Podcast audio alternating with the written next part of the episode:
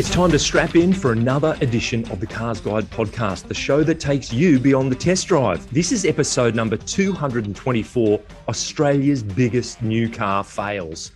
I'm Cars Guide Deputy Editor James Cleary, and joining me and looking at these infamous flops are key contributing journalists Andrew Chesterton in Austin, Texas. Howdy. And Byron Mathioudakis in Brunswick, Victoria. G'day.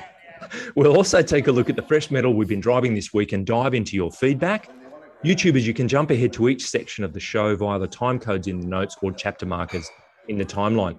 So let's go. Chesto, you authored uh, this story earlier in the week, Australia's biggest new car fails, and we're not confining ourselves to Aussie made cars. This is about models, even brands that just didn't cut it in our market. And you made the point that generally speaking, car companies get it pretty right most of the time, but uh, in some notorious cases, they didn't. Yes, look, they pay a lot, lot of people a lot of money to get it right, but there's no guarantee of constant success. There's always going to be a couple of furfies in there, and I must admit, this is a collective effort. Plenty of the Cars Guide team threw some names into this list, but also I should point out that these cars aren't necessarily global failures. Some of them are, but some of them we're really just focusing on their success in Australia, right? So I've picked five of quite a long list that I thought were probably the biggest ones. And the name that is probably the most familiar and is sitting at the top of the list at the moment is the Holden ZB Commodore. Now, You'll remember this came at a really difficult time for Holden. It, factories were closed. We were no longer building Commodores in Australia. They wanted a new vehicle to launch, and they found one in Opel, GM's sort of German brand, and a rebadged insignia that they called the ZB Commodore. Now, there was no V8 in sight. There was no rear powered option. It was in a different category of car altogether.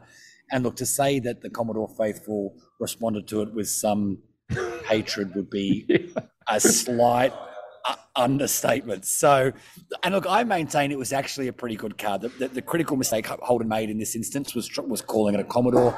People felt like they were having the, the wool pulled over their eyes, and look, it just didn't fly. So to put that into some sort of perspective, it, it, it holds the not so great honour of being the, the most short, the, the, shortest lived Commodore of all time. Commodore. It lasted, I, right? I think lasted just under two years, I think, from memory, and uh, before it was yeah. then scrapped and then not long after it, Holden itself was scrapped. So it might have been. Byron, just to just to to chip in, Byron, what did you make at the time of Holden's decision to continue the Commodore nameplate? What what were your thoughts? Uh, I thought that it seemed to have been a two-way bet whether okay. you know, that like they were hedging their bets thinking well the car's changed so profoundly um, it will just be alien to traditional Commodore base. But then people like the fleet buys that tend to buy uh, large sedans and wagons, as well as um, Holden aficionados who just want a Holden badge car, and they're the yeah. ones that ended up buying things like Holden Apollos and you know yeah, yeah. Holden Epicas and all that sort of stuff. Um, they would just buy anything with a lion badge. I th- they probably banked on those people to to to back the ZB Commodore up. Right. But so uh, a Holden yeah. insignia, a Holden insignia would have been even worse. It would have been commercially, uh, commercially, but you know the reality is it was an insignia. It was an it was a Opel insignia, a car which, by the way, has a direct lineage to the Holden Camira. The Camira became the Cavalier, the Cavalier became the Vectra, the Vectra became the insignia, and the insignia is still around today as a as a Vauxhall. Yeah. So, yeah um, or as an Opel. So, yes. um, so yeah, it it was. of course, history showed it to be a completely disastrous move because it offended the diehard. Well, the other thing was, mm. and Chesto, one of the most obvious changes was to front wheel drive. Yes, there was an all wheel drive model, but that was just a yeah. fundamental thing. And a lot of the people bleating about the change to front wheel drive, I dare say, were not at that point Commodore customers. They, they were more no, exactly. looking, looking in their mirrors rather than looking ahead, you know?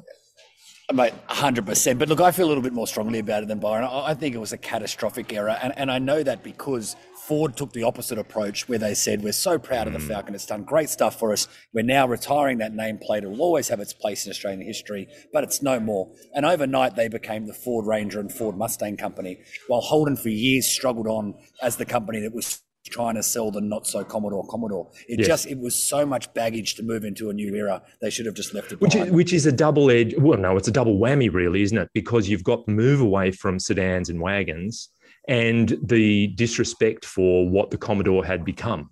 Yeah. So um, yes, Falcon mm. went. Uh, Ranger became the big deal for Ford. Yeah, I take your point completely. Yeah, but but two things to remember. First, it was a mm. damn good car. It was yeah, yeah it nothing was, wrong with the car. Yeah, yeah. I mean, for all practical purposes, it was a better car than the car it replaced. And I love the VF Commodore. I owned a VF yeah. Evoke wagon. Brilliant car. Nothing, and I mean, in some ways, it was not a patch on the VF Commodore because it didn't offer the the breadth of performance and uh, and I guess versatility when you're taking the HSVs. Um, but the other thing is that the ZB Commodore uh, was always going to be doomed because it just wasn't made in Australia. Yeah, there's that too. Yeah, and exactly. Holden, and that left Holden with exactly. nothing to hang its hat on. Yeah. Um, you know, it was always no. the Australian brand. Yeah, anyway, that's good. That's good start. We're flying. Okay, Chesto. Uh, number two on now, the flopperoo scale, please mate, the next one is like big bang levels of catastrophic stuff ups. It's the Mercedes Benz X Class. It's probably, yep. I'd hazard a guess to say, the most expensive mistake on this list. Mm. It was when Mercedes charged headfirst into building the world's first premium pickup, the X Class, but rather than build it, they took a Nissan Navara, tweaked it around the edges and the suspension, put a star badge on the front and, and thought they would sell by the fistful. And I must admit, I, I got it wrong too. I thought the X Class would be a success. I really did. Mm. Uh, but it, it wasn't. no. I, I, I was going to say, not for the first time uh, that I've mentioned it. I often mistook them for Navaras in traffic. Yeah. I, I mean, I, mean, yeah. I know there'd been, particularly from the rear, cosmetic tweaks and whatever. I just thought it was a Navara. Yeah. I'm, I'm going to be a dissenting voice here because A, the car sold well in Australia, but only in Australia. Everywhere else in the world, it was it bombed. Hmm. Um, mm. And B, that car with the V6 Mercedes engine and transmission right. actually elevated the vehicle to where somewhere where you would might expect a Mercedes badge well, to be. Chesto, you yeah. called out the numbers, didn't you, in terms of uh, yeah, globally and locally? The numbers are incredible. Well, no, no. I, so the global numbers, put it this way: in in in 2019, for example, the year before it was scrapped, yep, Toyota sold 47,759 Hiluxes in Australia. Yeah. That same year, Mercedes sold just over 15,000 X classes around the globe. Everywhere. So, like, it, it, it, was just utterly unsustainable numbers. And Byron, I take your point completely. But for mine, I think the mistake they made was not launching with that engine. They when that when that car first appeared, it appeared with Nissan everything basically. We had to mm. wait for the six. Yeah. So, yeah, yeah, it was an interesting strategy. But, but I, I tried to sort of do a rough calculation on the numbers. To be honest with you, I couldn't even get close, but it, we would be talking a very large number that exercise for Mercedes. It would have a lot of zeros behind it, oh, all of which was promptly down the gurgler. Yes, yes, indeed. All right, that's that's yes, the gurgler sound effect. Thank you very much, Brian. Um, now, um, I do have that sound effect. Beautiful. There goes the X Class. Um, now, uh, Chesto, number three. Number three is the Honda CRZ or Z if you prefer hybrid. Now it, it launched in Australia towards the end of 2011. It, it, you know it had a bit of hype around it. In fact, it won a really prestigious car magazine's car of the year uh, in 2011 or 2011. 2012. Yep. I can't. I, 2011. I can't remember. Yep. 2011. There you go. And and it was this funky little sports car. It was a hybrid with a manual. It was the first time we'd really seen that combination. Problem is where the performance was never really there. It, it made 100 kilowatts. It, it, had a nine second sprint to 100 kilometers an hour, and, and, it struggled. I mean, in its first year, it did okay, 370 uh, sales total. The next year, 20, uh, 2012, sorry, that was its first full year of sales. 2013, by 2013, those numbers had dropped to 58 units total yes. across the course of the year. Yes. By the beginning of 2015, off with its head. So yes. the CRZ, you're on my list. It, here's here's the thought bubble. Is it is it a more affordable version of BMW's i8?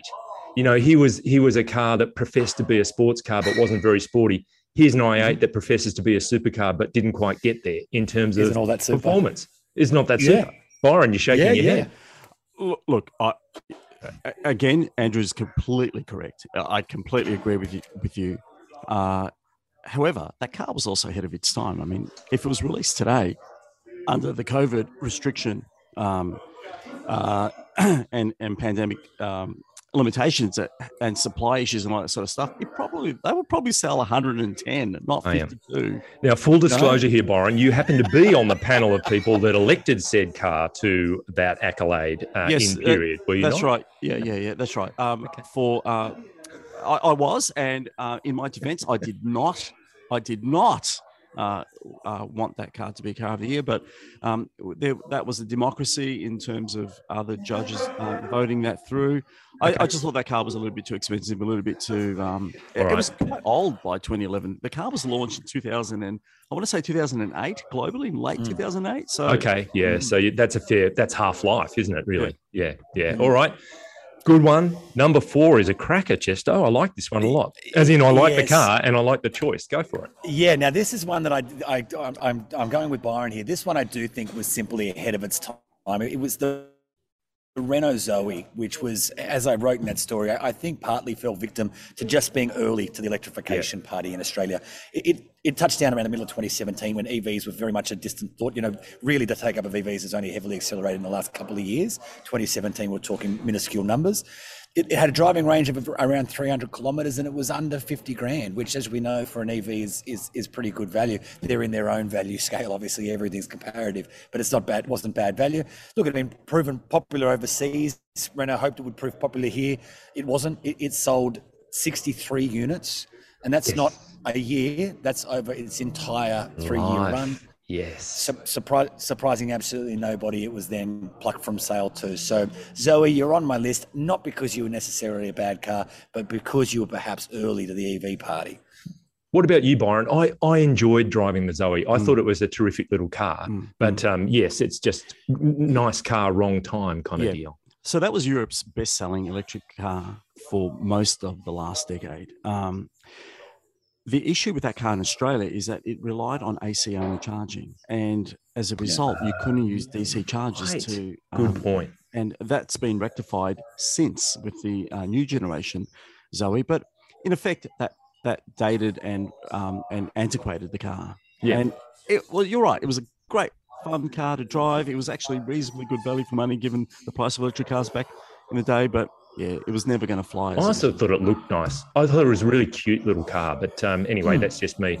And thank you. So, Chesto, we're going to step it up. We're, we're moving from just a particular model. We're going an entire brand here. Please uh, fill us in. Yeah lucky last for this one. And look, I take no joy in this because I know some of the people that worked there and they were they were doing a great job. Really, no no fault yep. of their own. But yep. So the aforementioned Opel of of famed ZB Commodore slash Insignia fame, it launched in Australia to much fanfare. August 2012, brand new brand. We're bringing back the Astra, a nameplate Australians know and love. Huge plans for our market. 20 dealerships, 15,000 sales they were targeting, which to be honest with you is a fairly reasonable sales target. Mm-hmm. Look. Un- Unfortunately, it sold closer to a thousand units in total, so it didn't quite crack the fifteen thousand.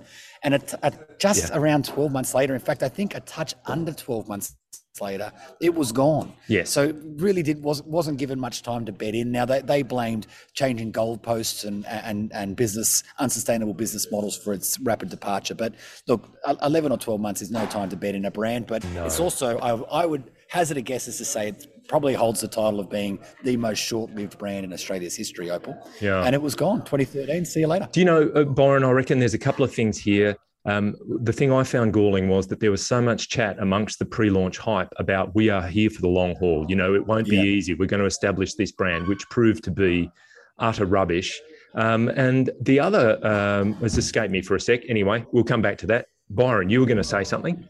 Yeah. Um, Holden didn't want Opel in Australia. It was simply yes, in-house That's reminded me. Yep. Uh, competing against its most uh, important models. Uh, the small, at the time, small cars were very popular, so they had an Astra coming up against a Cruze, which was being made in Australia. It was a better car than a Cruze.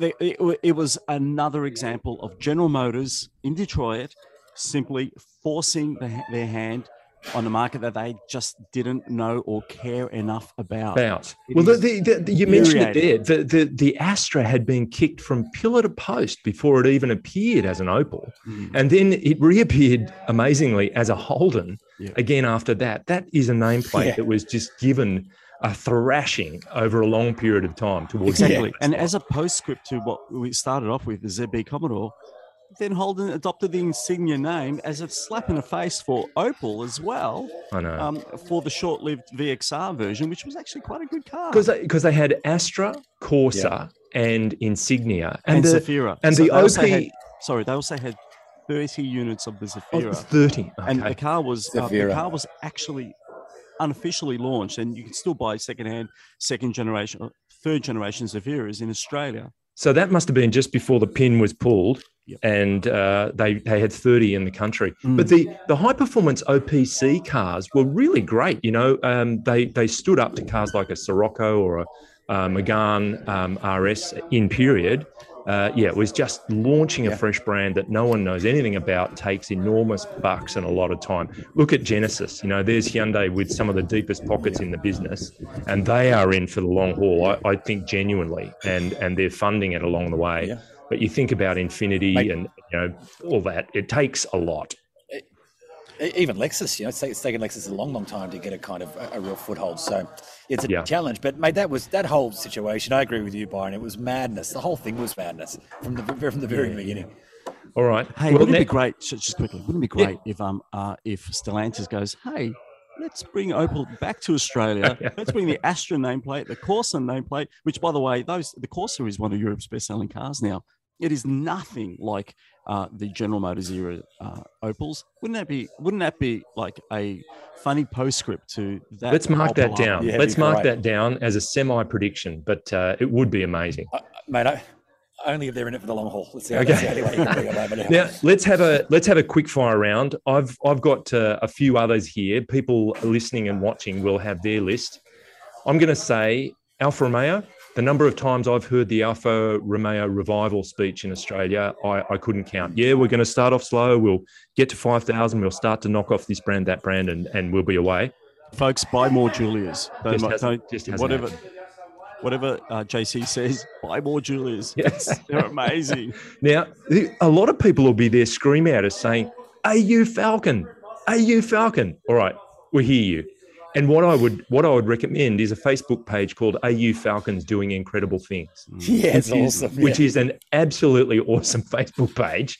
Um, Yeah. And you know, at the time, in glorious hindsight, you can say maybe that was the beginning of the end uh, for for Falcon. It, it got such a bad press at the time.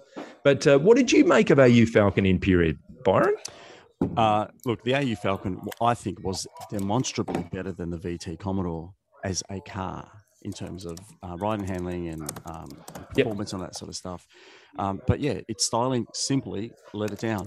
Um, Yep. The fact that the AU Falcon was the choice of uh, taxi fleets around the country um, uh, is testimony to their inherent um, uh, strength and durability. Something Cool. that that AU Falcon uh, Facebook page, uh, you know, builds upon. So Okay. look, Mm. I'm a fan of the AU Falcon, and FYI, AU Falcons are probably starting to become collectible, like really collectible now. So here's another Love it. semi prediction: Love it. invest in the AU. The Falcon.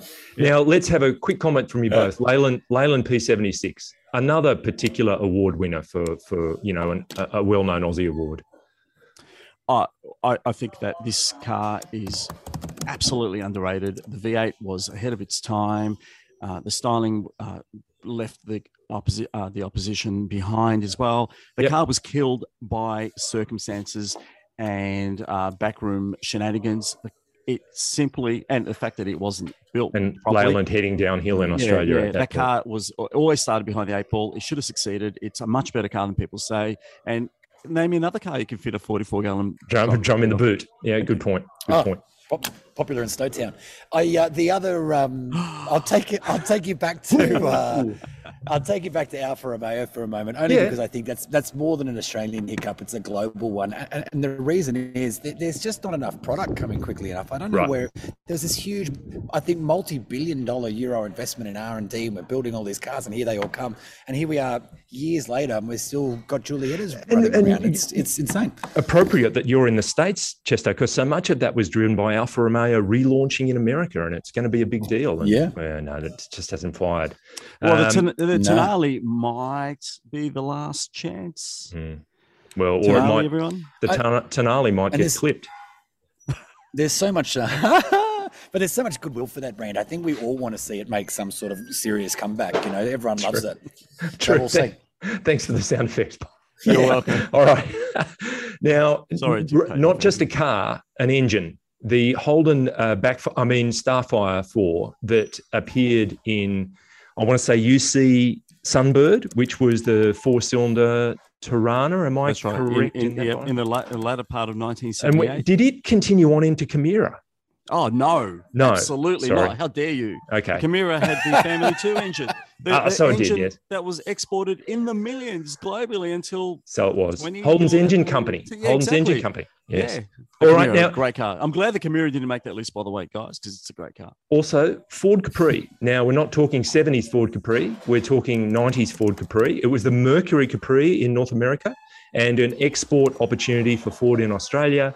Um, uh, unfortunately, there were some roof leak issues. Um, there was a club sprint version, I think, that Tickford made, which was a lot of fun. But basically, the MX5 just smashed it and, Absolutely. and, And- flattened it. It was and the front- reason why it smashed it is because Ford Dearborn made the monumental error of not uh, of not having that car engineered for airbags Ah. because it was meant to be released in 1987 or early 1988. Which It would did take an age, I remember. 18 months. Yeah. Yeah. So the car was delayed 18 months and it would have had the head start over the MX5, which would have made all the difference to the car. So again, circumstances and and and ridiculous American corporation mismanagement killed that Yeah. car in Australia. Nice and that car, which obviously had a lot of Mazda engineering in it, Hmm. that car deserved to have done better. Um, now, he, just sticking with Ford, sounds like we're uh, you know ganging up on Ford, but Ford Taurus. So from 1996 to 98, Ford brought the Taurus here, and as I recall, it was part Taurus, part Mercury. It was part Ford, part Mercury amalgam that arrived here. Three liter V6 front wheel drive, but it actually cost more than a Falcon, um, and it had a small boot. It looked a bit odd, and again, to your point, Byron, it was Detroit imposing itself on Australians, saying, "Look, we're going to put this car in market. You just watch it go. It's going to succeed. We'll prove you, prove to you how good it will be." And uh, it was exactly the opposite of that. Yes, uh, that car was actually mooted to be the uh, replacement for the EL Falcon for 1997, um, but uh, an American who was a Ford MD in the early 90s c- persuaded Detroit to give Ford one more go with the Falcon, which led to the AU Falcon, which is another story, obviously. But, yes, but that car Also very nearly, very nearly wore Falcon badges, and it would have been the ZB Commodore all over again, except wow. probably, yeah, and it was going to Yeah, be imported wow. I was States. I was on the launch of that car, and I remember driving it, thinking, I don't think this is going to go very well. And so, how prescient was that? Anyway, Oh, sorry, last- fun fact: And Aussie, um, an Aussie was behind the styling of that car. Fun fact. Oh, the the um, the last one I've got on this list, and we'll we'll leave it. Uh, we'll draw a line under this one because I remember is the Suzuki X90. Now the Suzuki X90, tiny little high riding two seater, had the off road Yeah. looks. And I remember driving it, and the the importer distributor that had the concession for Suzuki at that point um, had loaned the car, and I remember returning it, and then getting a call after my review of the car had appeared, which was less than favourable. Yeah. And the person said, "Oh, look, if I knew you were going to say that about it, I wouldn't have loaned it to you." Then that's that's that's that's not quite how it works. But I, I do remember not. doing a like a hard braking test on the test loop uh, that I've got, and it it scared the bejesus out of me. I thought it was going to, you know, really snap and tip over. It was dynamically tragic that car, but quite borderline dangerous, I'd say. A two, a two Mate, you do see them jacked up for off road now, but I, I, I do take uh, I take umbrage with the had the off road looks. I don't think straight out of the box it looked that off road ready, did it? It just I didn't I couldn't work out a purpose. You know, it- Yeah. it- yes, okay. You, I don't know. It's a toy. It's some little toy. It's like a Barbie car, but but real. Yeah, yeah, Yeah. Look, that that car was. I mean, in, in what era in history did someone say, "Yeah, I think we'll have a two-seater sedan on Yeah, stilts, a coupe style uh, Yep. with uh, with a Mazda one two one bubble style front end"? Look, Yeah, one point six liter. How many meetings did that get through where nobody said, "Guys, what, sorry, is this Yeah. some Are sort of you- ongoing practical?" Someone need to stand up at the boardroom table and say, "Are you people mad?" Yeah, yeah. Yeah. Just some some reality check. It, it's it's almost like the Simpsons bubble car, isn't it? No one at no point did anyone just say, "What are we doing?" yeah, Okay, that's great. What a terrific discussion, and thank you guys. I'm sure uh, people listening and viewing will have their thoughts. So. Uh, let us know what you think about Australian market uh, failures, and that's our take on it anyway. We're going to move to our garage and cars that we've been driving lately. Chesto, can I start with you? First of all, just give us a quick insight into why you're in Texas and then talk about the car um, that you've been driving. Ah, so I'm here. We can't say too much about it at the moment, but I'm here driving the uh, Jeep Grand Cherokee 4xE, which is their plug-in hybrid variant, which will arrive in Australia early 2023. It'll be the first plug-in hybrid Jeep in Australia. There's other, there's other plug-in hybrid Jeep models sold around the world, not for us. Um, and it's a really interesting proposition. It's it's it's very new. It's not just a new plug-in hybrid system, but it's also the new Grand Cherokee, which we okay. haven't seen yeah. yet. We'll, yeah. we'll get a five five seat version, a seven seat version, and this will be the last to arrive early next year. Awesome. Um, but without without going into too much detail, it has uh, it's very heavily focused on the off-road cred like all Jeeps are. So there's some yeah, some really cool talking points about it. But you'll have to wait for the embargo. I have to wait. Yep, very good. But then um, you the the car now, that you were driving, driving locally before you jetted off. Yes, it's still got a plug, but it's slightly more electric. I mean, the, the Kona electric, which is a really interesting proposition. I won't go into too much boring detail for you, but I will say this. In a world now with Kia EV6s and Hyundai Ioniq 5s, these purpose-built EV platform vehicles that look super space age and tech heavy and really design focused, the Kona electric looks like a Kona, Hyundai Kona, but with an electric powertrain. To yep. me, it, in a weird way, I think that really works in its favor. It's actually one of my favorite EVs. I, I think it's a it's a really comfy, easy car-like experience with a really solid range. It makes that that that scary leap into the land of EVs really not seem so scary at all. So it might it might well, seem a little too boring, but I like it. What was the movie, uh, Byron, where uh, the central character had multiple personality disorder? I think it was called Sybil or something like that. It was Sally Fields. And uh, yeah, yeah. The Kona for me is that. You know, you get a Kona N, you get your standard Kona, you get a Kona Electric, you get you can get any kind of flavored Kona um, that you want. Yes. Yeah that, that was a movie, and yeah, United States of Tara is another great TV series that deals with that with an Australian actor. Just keeping it con- more contemporary, but yeah. All right, thank you, Chesto. In the interest of time, we'll we'll keep moving on. Byron, yes, what sir. have you been steering? Okay, Just give us a, a, quick rundown. A, a, quick rundown. I've been driving the 2022 Honda Civic VTI LX. So that's the only uh, Civic Civic you can buy at the moment. Mm. Uh, I am a bit of a fanboy of uh, Civics. I owned an original Civic, and I kind of get what Honda has been trying to do with the Civic. And I always thought that Civic always had a engineering premium over its competitors at a mainstream price. Unfortunately, for the current model, it has um, uh, it, it, has that engineering premium in, to some degree, but also has a premium price. So it's forty seven thousand two hundred dollars yeah. drive away. Wow. Look, For, I, just say forty-seven thousand dollars drive drive away. Look, okay. On, on, the plus side, it drives really well. It has a great chassis, excellent steering, like superb handling, a really comfortable ride. The interior has been pared back. Uh, finally, Honda's moved away from that overly designed, fussy interior that uh, that uh, permeated most of their cars in the latter half of last mm, decade. Mm, mm. And it's very well packaged. Like, you know, it's roomy. Uh, it's got a big boot and it's a hatchback and it looks great. It has That's presence good. as well. It's just too much dough at the minute. It is well, and, yeah, it's too much dough and it doesn't have enough kit. So for forty-seven thousand two hundred dollars, you don't get front or rear parking sensors, uh, you don't get uh, a sunroof, and they're two things I think that kind of push people away from the car because when you consider the alternatives such as a Mazda 3 Astina uh, with the larger engine and sunroof, it still seems to be around, I would say, 10% too much. So it's right. almost five thousand dollars too expensive.